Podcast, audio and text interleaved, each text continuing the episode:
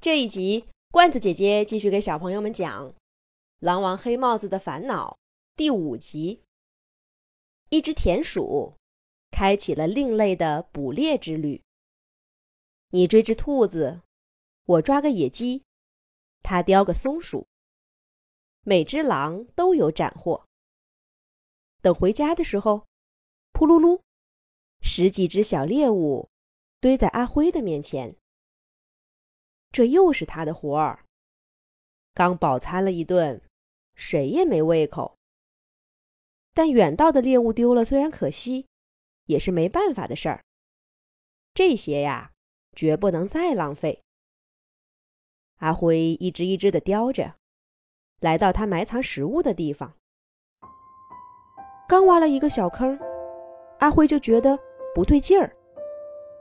昨天来挖的时候，这里的土可没这么软。他赶紧放下猎物，环视四周。草还是那些草，树也没有变过。但是不对，这里被挖开过。他以为恢复了原状，但怎么能逃过我阿辉的眼睛？这些草都是我挖过坑以后又种上的，每一棵长什么样我都记得。阿辉赶紧把动过的草地挖开，果然，这里的土更松软。挖到最后，只有些裹了泥土的碎肉，羊骨头不见了。这是谁干的？哼！不管是谁，总会留下气味的。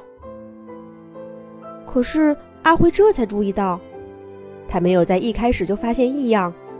正是因为这个储藏室跟家里任何一个地方一样，没有任何陌生的味道。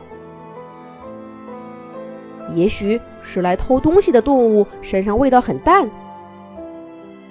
阿辉不死心，低下头又闻了闻，都快把脑袋埋进泥土里了，还是什么也没有闻到。奇怪，这肉不可能自己蒸发了呀，也没听过有什么动物身上能没有气味的。啊，我知道了！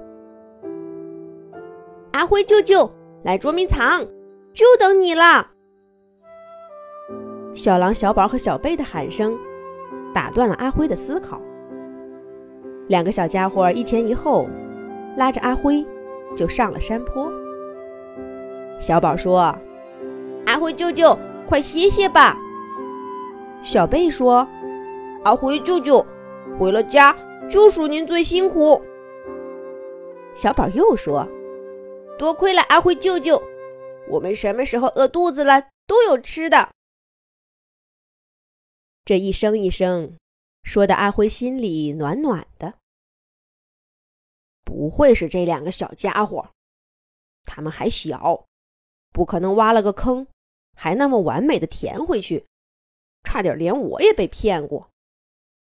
再说了，他们俩想吃东西，只要说一声，没谁会不给吃，又何必去偷呢？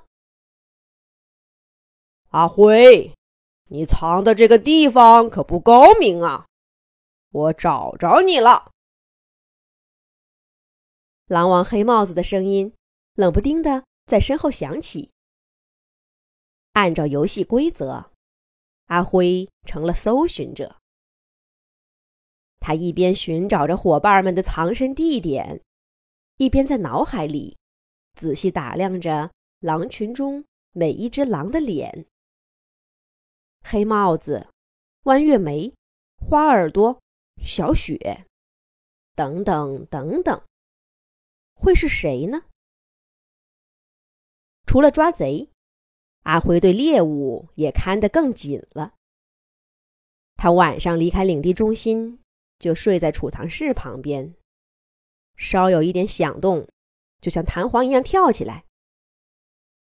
白天呢，要不就是突然出现，把在储藏室附近活动的伙伴吓一跳，要不然就死守着他填埋好的地洞，几个小时不挪窝。小宝和小贝想在这玩一会儿。看阿辉这样子，赶紧吐着舌头跑了。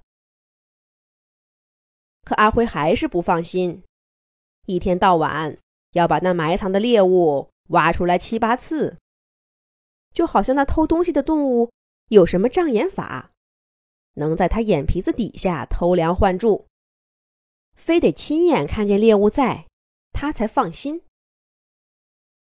这都不算什么，只要在家，总能想办法看住。可是外出打猎的时候可怎么办呢？阿辉已经装病躲过了一次，又是三天过去了，眼见着肉吃光了，大家伙儿又饿了。